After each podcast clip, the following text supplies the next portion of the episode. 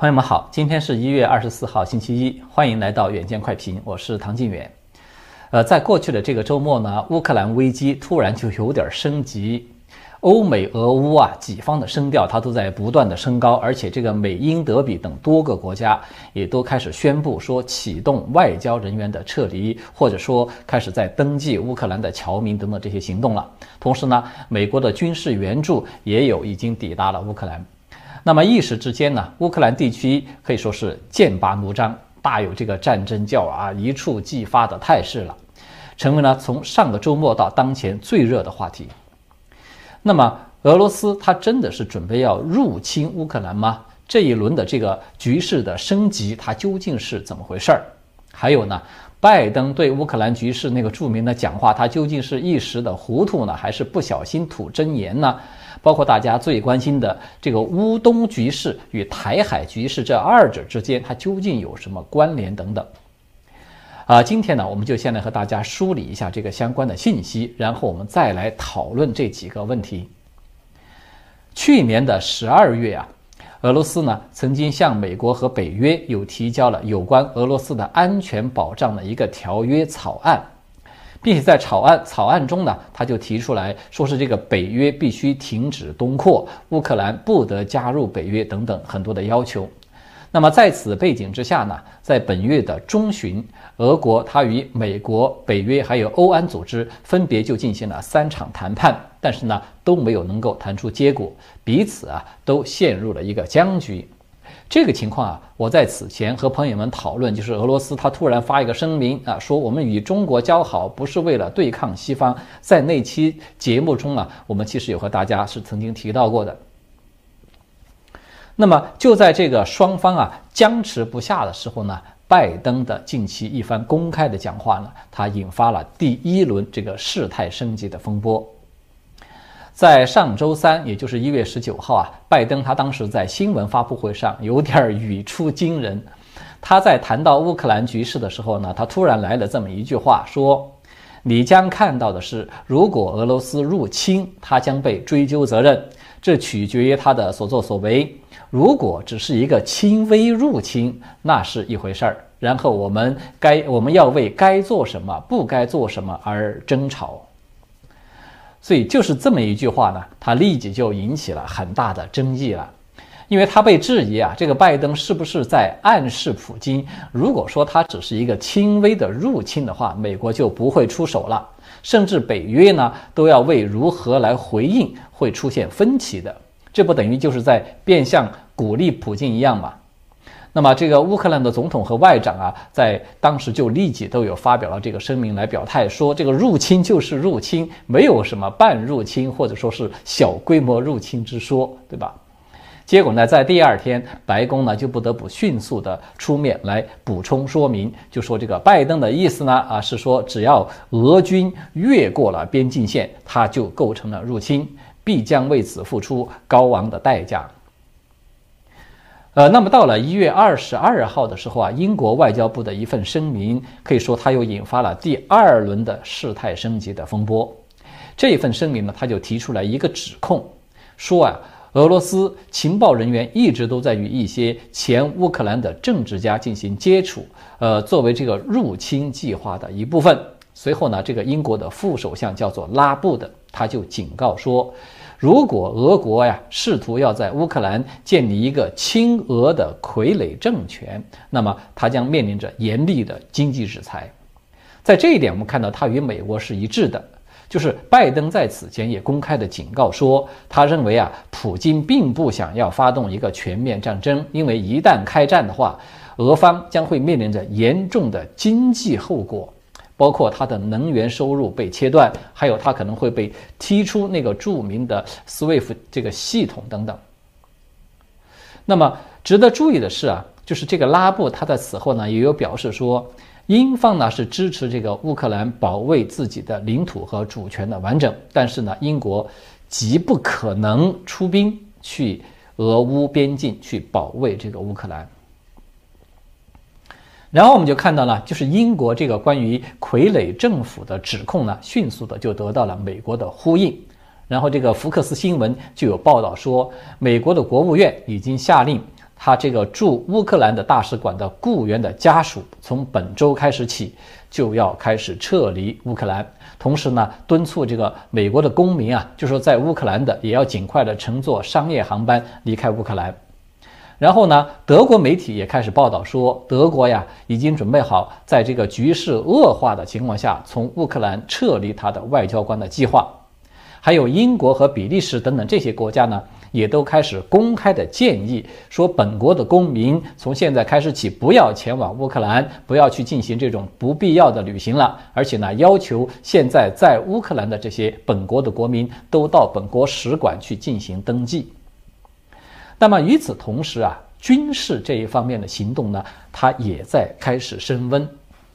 就是美国它的第一批是一百七十吨，第二批八十吨的这个军事武器的援助呢。啊，就是它是援助乌克兰的嘛，它在今天之前也都已经抵达了目的地，而这个美国的国务卿布林肯啊，在上个周六还有同时宣布说，他已经授权给波罗的海三国，就是呃爱沙尼亚、拉脱维亚还有立陶宛嘛这三个国家，向这个乌克兰可以提供美国制造的反坦克导弹和防空的导弹。那么。这个英国和其他几个北约国家呢，现在也都开始向乌克兰去提供一些军事装备的援助，以及派遣了少量的军事训练人员。但是呢，引人注目的是，作为欧盟领头羊的德国，它呢是公开的拒绝了这个乌克兰提供武器和弹药的请求。所以呢，我们看到到目前为止啊。最新的一个消息呢，是在上个周末的戴维营的会议上呢，美国的国防部官员就有向拜登提出了几个应对乌克兰危机的备选方案。其中的一个方案呢，就是说美国将向东欧和巴尔干地区首批要派遣一千到五千名的美军。如果说局势恶化呢，这个派遣的数量它还会继续扩大到十倍以上啊，而且还要包括就像军舰啊，还有军机等等。那么，美国媒体的报道就说呢，预计拜登啊最早会在本周之内就要做出决定。那么就可以说啊，正是欧美的这一系列升温的举动呢，它给人造成了一个俄乌战争已经迫在眉睫的这么一个印象。至于说俄罗斯的这一边呢？虽然我们看到，就是在俄乌边境啊，它有陈兵十几万呢，已经是有几个月的时间了。但是呢，似乎呢，到目前为止还没有见到它有一个明显的什么战术动作。就是俄罗斯官方呢，一直都在反复的声明说，俄罗斯啊没有要入侵乌克兰的计划。英国的指控啊是毫无根据的胡言乱语等等。那么在这种。军事对峙，这个是一边啊，它这个不断的在加剧的同时呢，外交的磋商这一边，它当然也不会是闲着的。在上个周五啊，美俄的外长在日内日内瓦呢，就举行了一个九十分钟左右的会谈。那么美方在会谈中啊，是同意就俄方关切的问题，在未来的一周内，也就是在本周内，做出一个书面的回应。同时呢，俄方呢说将在收到美方的书面回应以后，再来决定下一步如何行动。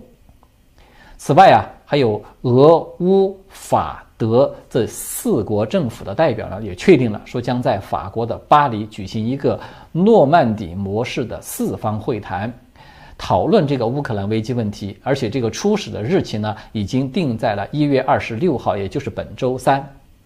它最主要的议题呢，就是要讨论如何终止乌克兰的政府军和亲俄罗斯的叛军这二者在乌克兰东部地区的一个长期的冲突。这个是本次乌克兰危机的发源之地了。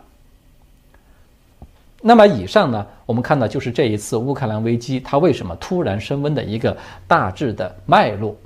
接下来呢，我们就来和大家讨论一下这个最关键的问题，就是俄罗斯是否真的会入侵乌克兰，并且引发一场欧美与俄国之间的一个全面的战争呢？那么在讨论这个问题的答案之前啊，我认为有一条很有价值的新闻是值得提一提的，这个就是德国的海军司令，嗯，舍恩巴赫他被迫辞职的事件。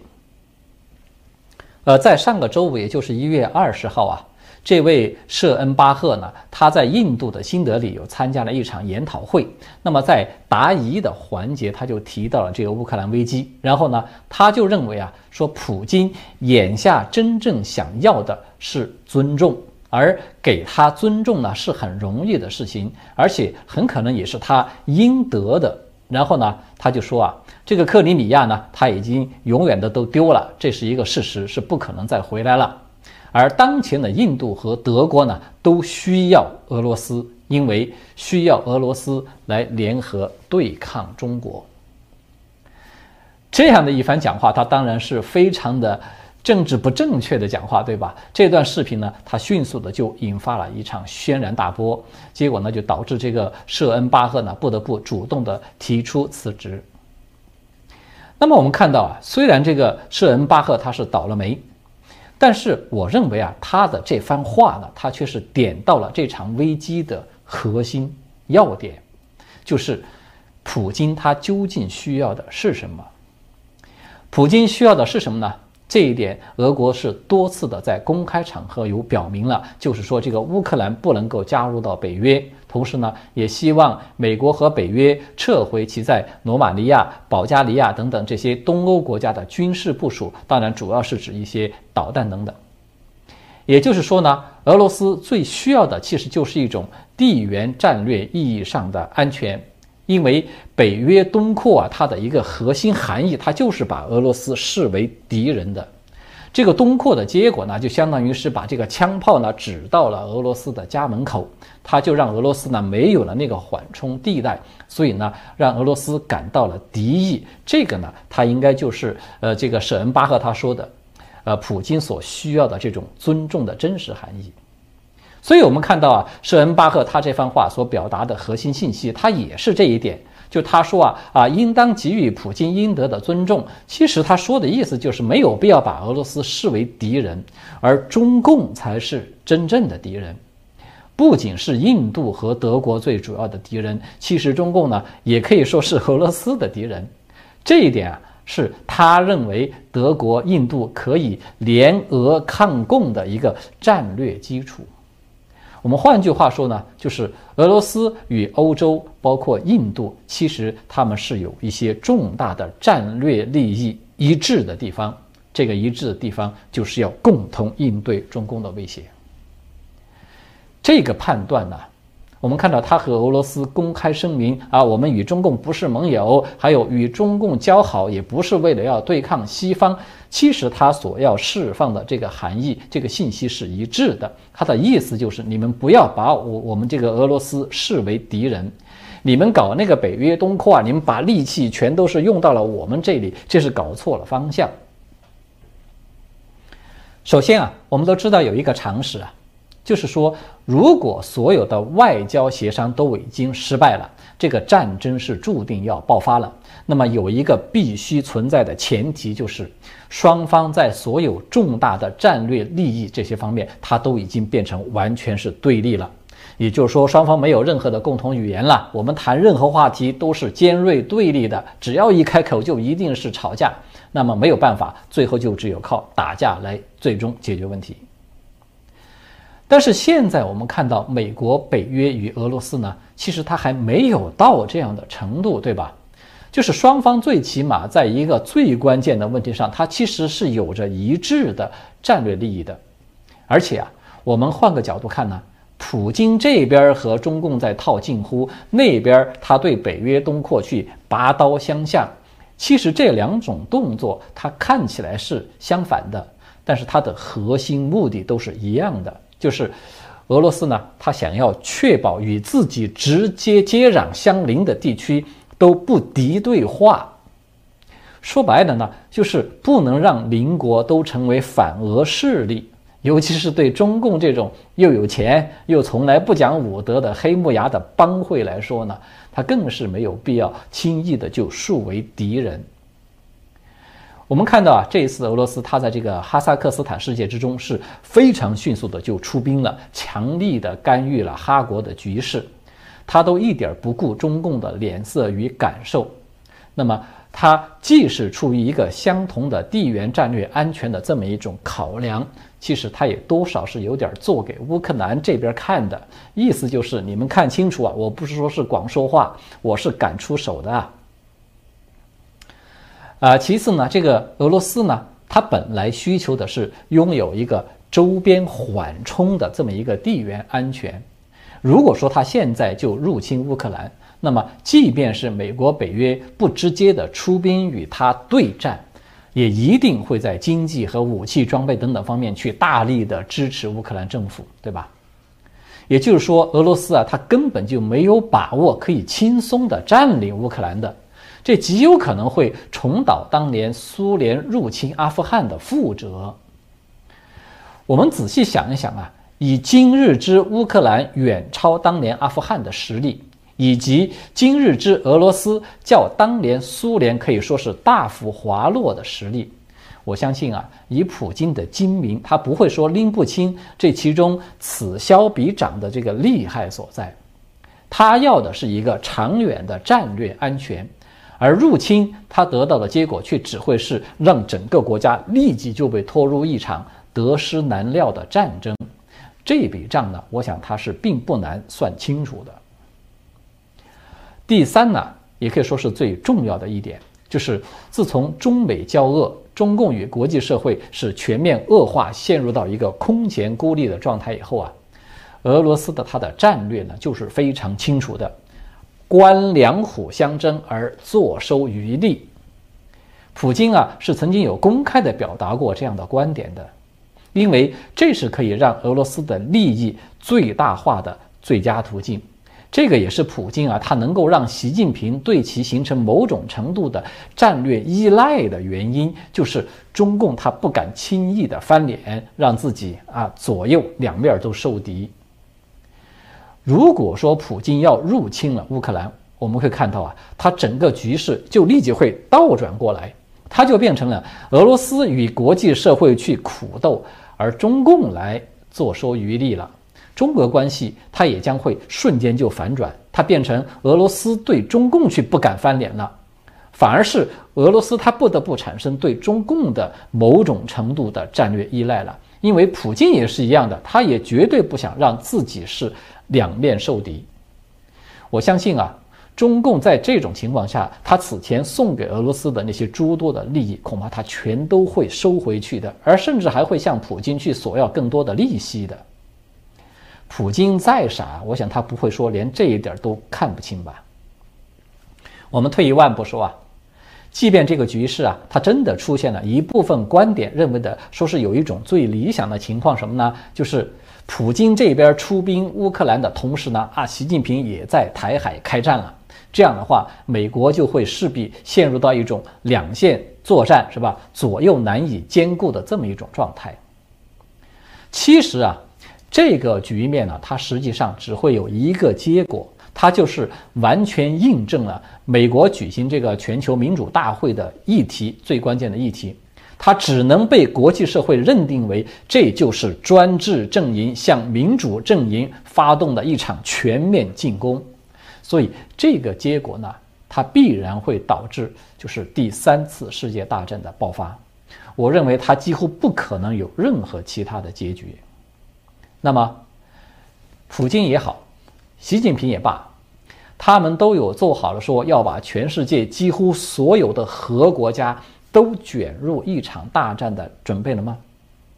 尤其是习近平啊，他从今年一开年，我们看到他所有安排的重心全都是在围绕那个二十大在进行的，这个是他的重中之重，他得先搞定自己的任期，他才谈得上去对外用兵的。就是说，攘外必先安内嘛。这个谋划，我们看到，自从这个岳飞最早提出来，他就屡屡被历史所证明，是一种金科玉律一般的一个国家的基本战略了。也就是说呢，至少在今年之内，习近平他其实是不太可能去对台动武的。他就算是现在立即就开始进行这个战争的动员，他在今年他都不一定是来得及的。所以在这种情况之下，普京他想要动手，他必定就只会是独自的去面对欧美列强。这就等于是让俄罗斯去消耗欧美，然后为中共轻松的摘下台湾这个桃子去做牺牲嘛？普京他会这么慷慨吗？还有最后一点啊，截止到目前为止，我们看到这个局势升级的一系列动作之中啊，几乎全都是欧美这一方做出来的。我们其实啊，并没有看到俄罗斯一方在。军事意义或者说在外交意义上，他已经有了什么具体的行动？说啊，我就要掀桌子了，我们马上就要大动干锅干戈了。而这个美国呢，他尽管正在考虑说要派遣部队前往东欧，是吧？刚才我们已经有提到了。但是呢，根据这个 CNN 啊，有引述拜登政府官员的说法呢，就说派遣这些部队的目的呢，它主要是提供一种威慑，并且安抚盟友。并没有迹象表明说美国的军队会直接的部署到乌克兰，或者说去参与任何战斗的角色。那么实际上我们也都知道，乌克兰它现在呢并不是北约国家，美国和北约呢对乌克兰的安全其实它是只负有道义上的这种支援的责任，它并不是必须得一定要出兵去对战俄罗斯的一个盟友的责任。那么这样一来，它就让欧美啊，其实都拥有一个很大的弹性回旋的余地。所以，我们从这个角度上来讲，欧美现在啊，哦，他很高调的采取了一些威慑性质的行动。其实他的真实用意啊，恐怕是有很大的程度是做给中共看的。就是说，你不是想要测试一下我们的反应吗？那么我们这就反应给你看看。我们就把一句话吧说白了。现在美俄双方呢，一边在绕场啊，做着各种吆喝，一边不断的这个比划着起手势。其实呢，他也一边都在拿着眼睛的余光在瞟着习近平的。习近平他固然想要等着普京动手，然后再拿这个乌克兰来测试美国及北约的底牌究竟是什么样。那么其实普京啊，何尝也是不想等着看看习近平在台海动手。用这个来测试一下美欧的底牌呢？小时候啊打过架的人可能都知道，这种场面呢，它往往都是呃最多大家相互推搡几下，呃就散伙了。它很难演变成说那种啊拔刀相向、你死我活的真正的斗殴。所以呢，就我个人的看法呀，俄罗斯全面入侵乌克兰，引爆一场货真价实战争的可能性，它是非常低的。它最终的结局呢，很有可能会类似当年这个古巴危机那样，就是因为谁都不愿承不谁都不愿承受这种核大国之间全面开战的这种巨大的代价啊，而最终是选择各自退让一步或者是半步。那么相对而言呢，如果说这个谈判它依然是陷入僵持没有进展，那么我觉得普京啊，他。可能会更倾向于去支持乌东地区的那些亲俄的叛军势力，甚至说派人扮演叛军分子来搞事儿。这样一来，他既表达了自己在地缘安全问题上的一种决心，同时呢，他又可以避免事态失控演变成为一个全面的战争。所以，我想啊，拜登所说的那个轻微入侵。其实很有可能就是包括了这种情况在里面的。拜登与德国那位舍恩巴赫将军呢，他们其实是有点像，就是他们都在无意之中呢说出了一些实际情况，但是呢，都是因为政治不够正确而被口水所伤了。好的，今天呢我们就聊到这里了，谢谢各位的观看和收听，我们下次再见。